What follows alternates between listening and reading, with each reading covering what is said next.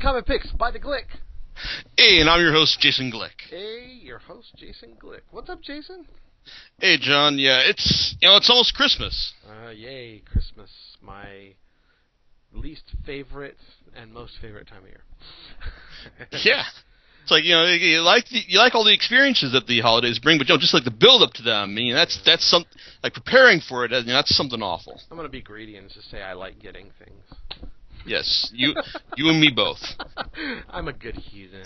So, um, no, I also like the joy of giving and receiving. So that's yeah, but I like the giving part better. Anyway, so what do you have lined up for us tonight?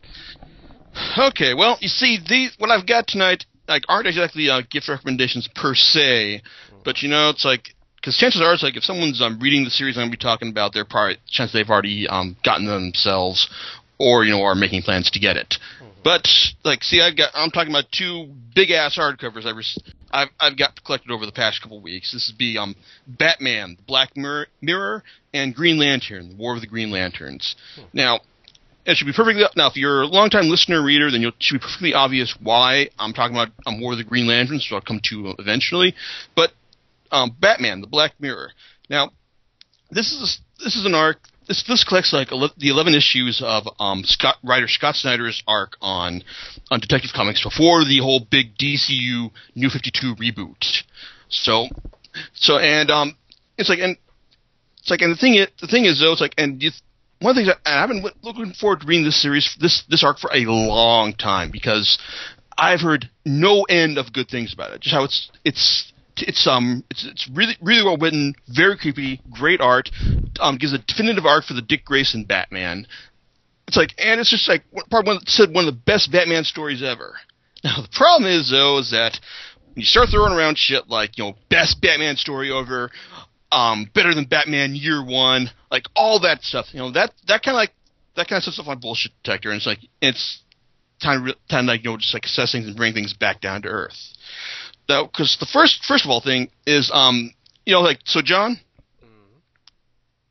Yeah. When I say like you know um stuff like the Dick Grayson Batman, what um what kind of what kind of thoughts run through your head right there?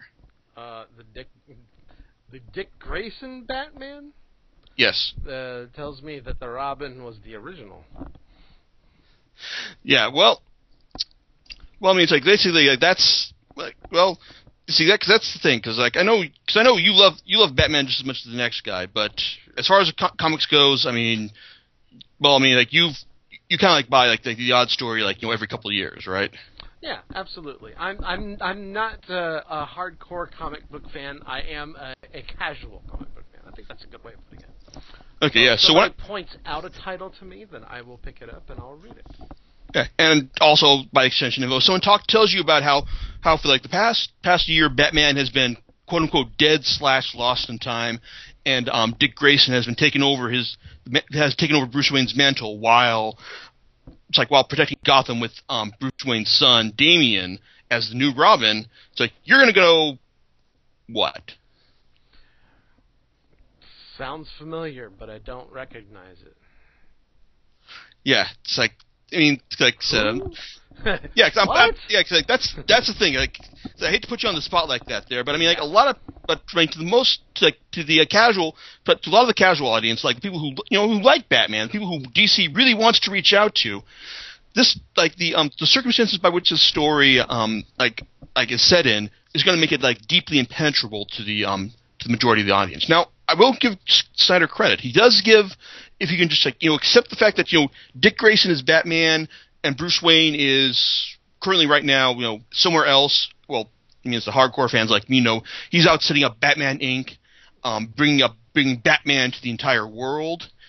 Um, but yeah, that's neither here nor there, and that's that'll be subject of a future um, podcast review on my site.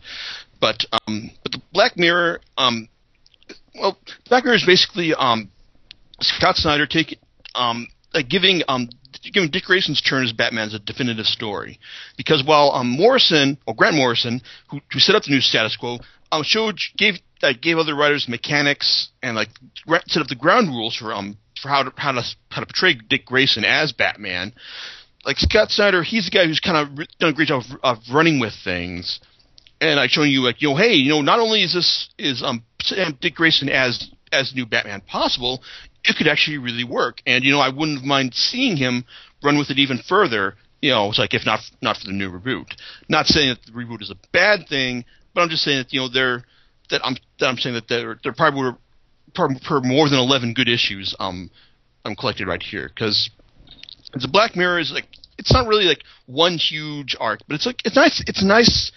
It's actually like a nice call. The way it's structured is kind of nice callback to how like a lot of uh, comics used used to be structured. How like you get like small like um small multi-story arcs, not like big six six issue epics.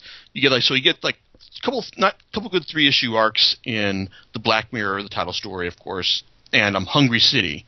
Now the Black Mirror focuses on a uh, like a, focuses on a school kid who um who freaks who freaks out after getting his hands on some um killer croc killer croc serum, and then um so Dick Grayson um winds up tracking down the uh, source of this, finds out there's this like huge this is underground um subculture of um of the rich the rich and powerful of Gotham like who like to um bid on these these antiques of um like hor- horrible crimes like stuff like you know the, the crowbar that beat down um the Jason Todd Robin.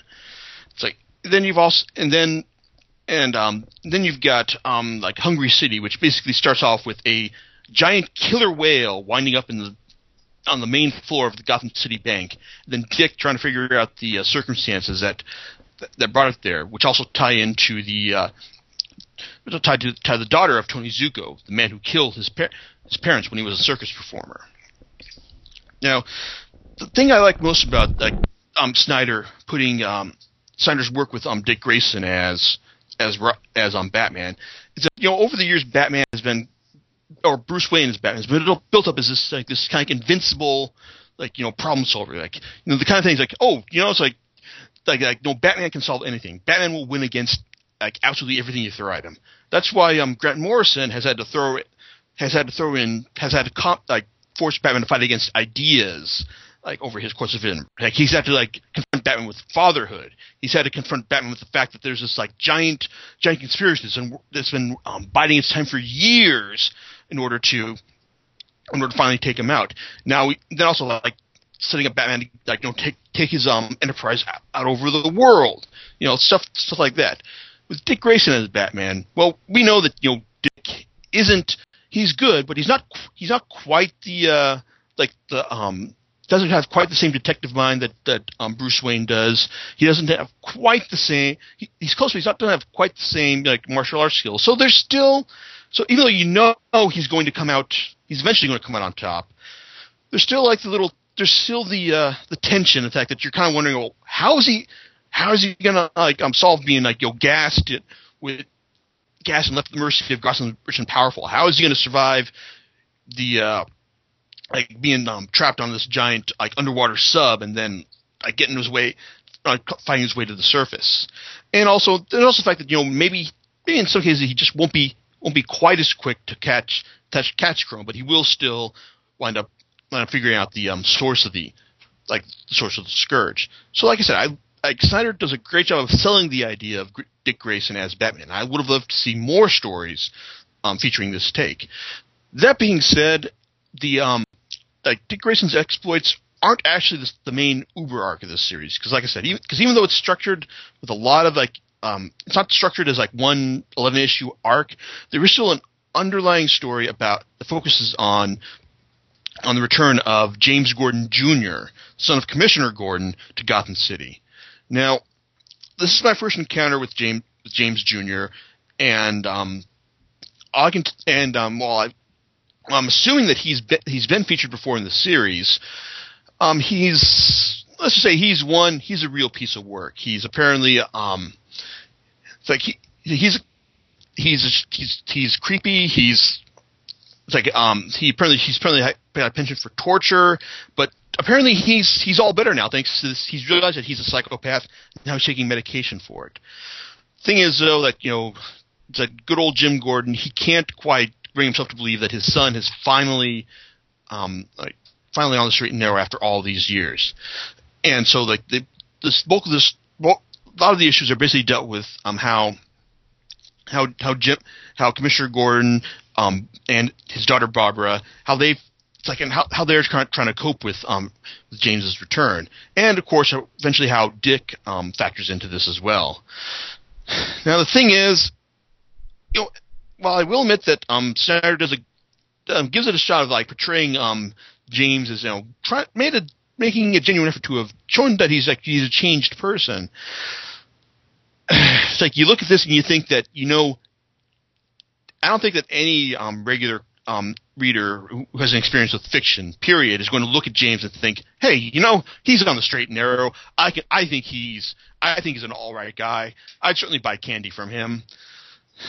That's that's the thing, but because like, but um, I can accept that like that there's that the um characters in the story believe that that you know there's there's some amb- ambiguity there, and even Need and um Snyder even managed some nice nice tricks with how you know with how um how they they finally um they finally get find out they finally find out the truth about what James and what he's what he's up to, but you know it's like but I say this little James is kind of like he's like you, you look at him and there's there's no ambiguity to like to what he's up to. So that kind of so that's kind of disappointing right there. What isn't disappointing, however, is the art, which, which is handled by two separate individuals, Jock and Francesco Francavilla. Now, Jock is best known to me as the artist, art, as a regular artist on the Losers, and guys, guys is natural when it comes to drawing like action, like action, action centered storylines. All he's got, the way his characters look in each panel, they've always got this like off-center look, like they're always like like priming primed to just like jump into action or just like just just like move somewhere. Like he's a great action artist, and um his and his work on the um Hungry City and um and Black Mirror arcs is is is truly is truly welcome. It's like as well as his contributions to the rest of the book.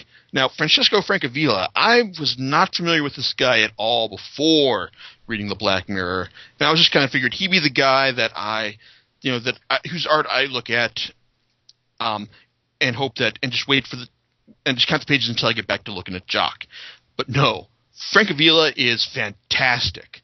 This guy, I mean, he he handles the colors as well, and he gives us a great he gives it a great two tone.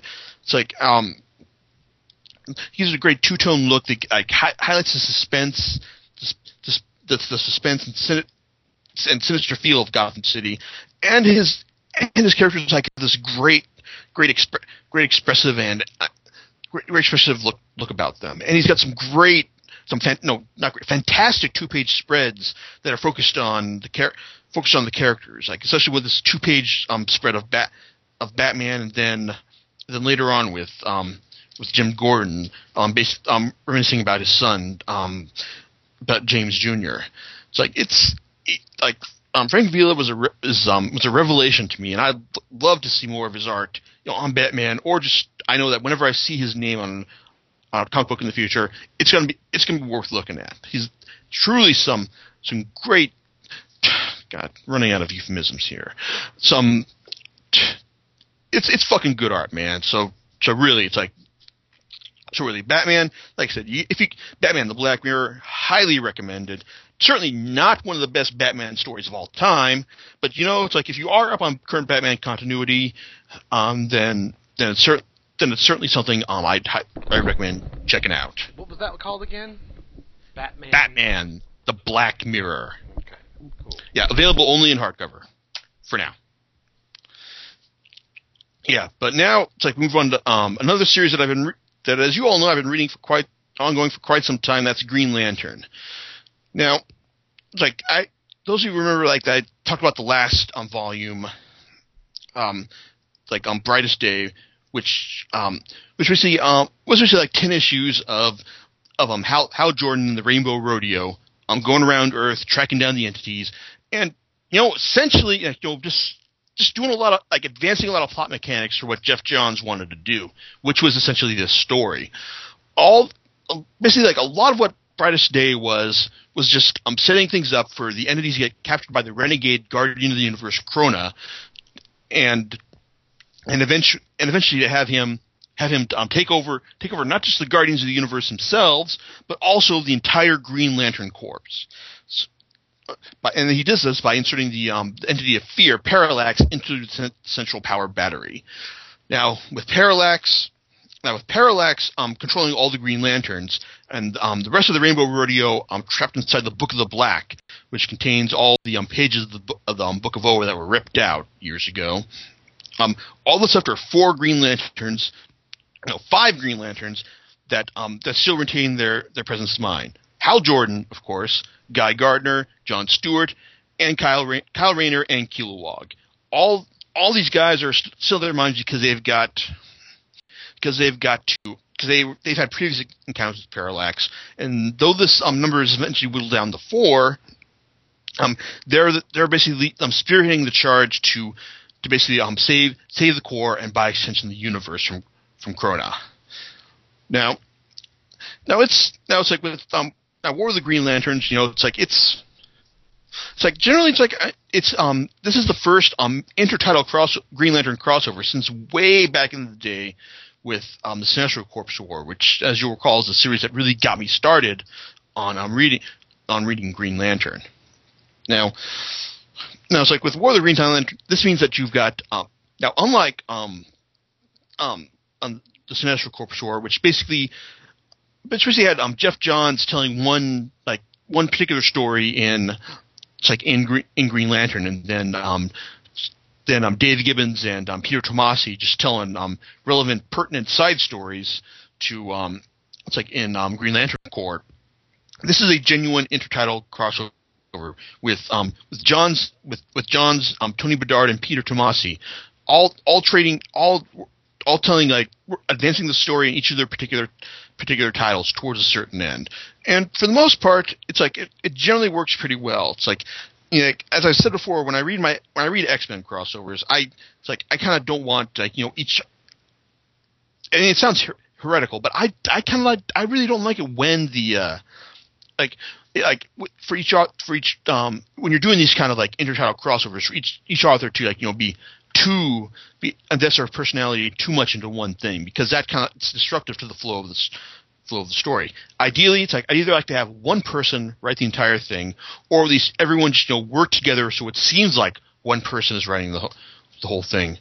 For the most part, um, that that works pretty well. Though it's though really it's like all as you might expect, all of the uh, like all the best stuff is saved for the uh, for the Geoff the Geoff Johns issue, since I'm imagining that it's he's he's obviously the man in the driver's seat here, and there's and so there's plenty of good moments here. It's like yeah, it's it's a lot of sound and fury with all the uh, it's like with all the like with all the, all the Green Lanterns fighting against themselves, but then you get but you get has some nice bits with like with um John like with um Hal Jordan and Green and um Guy Gardner fighting like um finding ways to mentally disengage from their rings on a sub-zero planet. Then then they um banter back and forth as they they um fly over to the uh fly over fly back to Oa in their in their in the spaceship, and then John and then oh Hal gets a uh, gets a great hey tells Guy hey you haven't got had to fly with me yet moment, and then um then of course you also get to one of the moments I had to imagine John's been wanting to do for a while, and that's that's get the different colored rings onto each onto um, on the rings of Hal, Hal, John Stewart, um, Kyle Rayner, and Guy Gardner. So basically, you've got all these. He's got these lanterns who are who are basically wielding rings that they're ultimately not suited for, and now they've got to go and save the universe. So, and you know, of course, it's like, I, and there's like I said, there's plenty plenty of other good good stuff here, particularly the um, bits where Sinestro's um, moving through moving through the the uh, book the Book of the Black, then the and the when you see the Guardians who have been possessed by the entities finally display some emotion. It's like it's I say overall, it's like it's a it's still it's a, it's a real written, well constructed crossover, and it's like and anyone who is reading Green Lantern is like even if you're not reading the other titles, like no, I'm, I haven't really been up on like Emerald Warriors or or Green Lantern Corps before reading this, but um, there's but you know there's still a lot of great stuff here, and the end it's like it's like and the end is also um really well handled, especially in the sense that you know I I still kind of because this is also this is also like Green Lantern's last um who, last hoorah before the like for the new 52 reboot. And it left off on a really interesting footnote because um because well um Green Lantern um its re- its rebooted version basically got some flack for the fact that they're not actually. It's not actually a re- Green Lantern um, in the New Fifty Two isn't actually a reboot. It's a direct continuation of what Johns was doing before. And based on what I see here, thank God for it because there's some like really interesting stuff to be done with the new status quo that's that's set up that's set up in the last couple pages here. So really, it's like I'm looking at so judge solely on the fact that hey, you know, do I want to know what's going to happen next? Do I mean, do I wish that we'd just gotten you know just a couple more page, just a couple more pages to see what what was going to happen? It's like, yeah, yeah, I'd absolutely, yeah. It's like I'd love to have seen seen that. Of course, you know, it bears to say that you know, like anyone who really isn't who isn't who hasn't been um, well versed or paying attention to the last couple of years of Green Lantern is going to look at this and find this completely and utterly unfucking penetrable. So that's so yeah, it's like like that's why I say that um, neither of these, both um, Green Lantern, War of the Green Lanterns, and Batman the Black Mirror, you know, aren't really like you know continuity friendly Christmas gifts. But um, as far as but hey, you know, it's like if I hadn't bought these already, I'd sure as heck love to see love to have seen them already under my Christmas tree. So so overall, it's like War of the Green Lanterns, another solid solid entry in the uh, in in um the green in the Green Lantern Green Lantern library. And I'm certainly and um it like I said, if nothing else, it's going to get me to buy the hardcover version of um Johns' um first first arc on on Green Lantern, titled um Sinestro Rebirth, from what I hear. And is that it for your reviews today? Yeah, that is it. Because like I've talked talked way talked way too much about just two things, and um, yeah, that's yeah. I'm I'm done. I'm gonna call it night, and then I'm gonna go and probably write some more before going to bed. that's awesome. That's awesome. All right. Well, um, we'll see you next time on Comic Picks by the Glick, and um, yeah, well, it's Christmas time, so uh, yeah. I don't know. Will we be hearing from them before then, or? Oh no! It's like next time you hear from me before the end of the year, though. Right. It won't be. Won't. Not enough time for not time for the best of, oh. but uh, will be. But I'll like find, hopefully find something. Hopefully find something inspired to close out the year with. There we go. All right, we'll talk to you later. All right, happy holidays, everyone. All right, happy holidays. Talk to you later. Bye. Bye.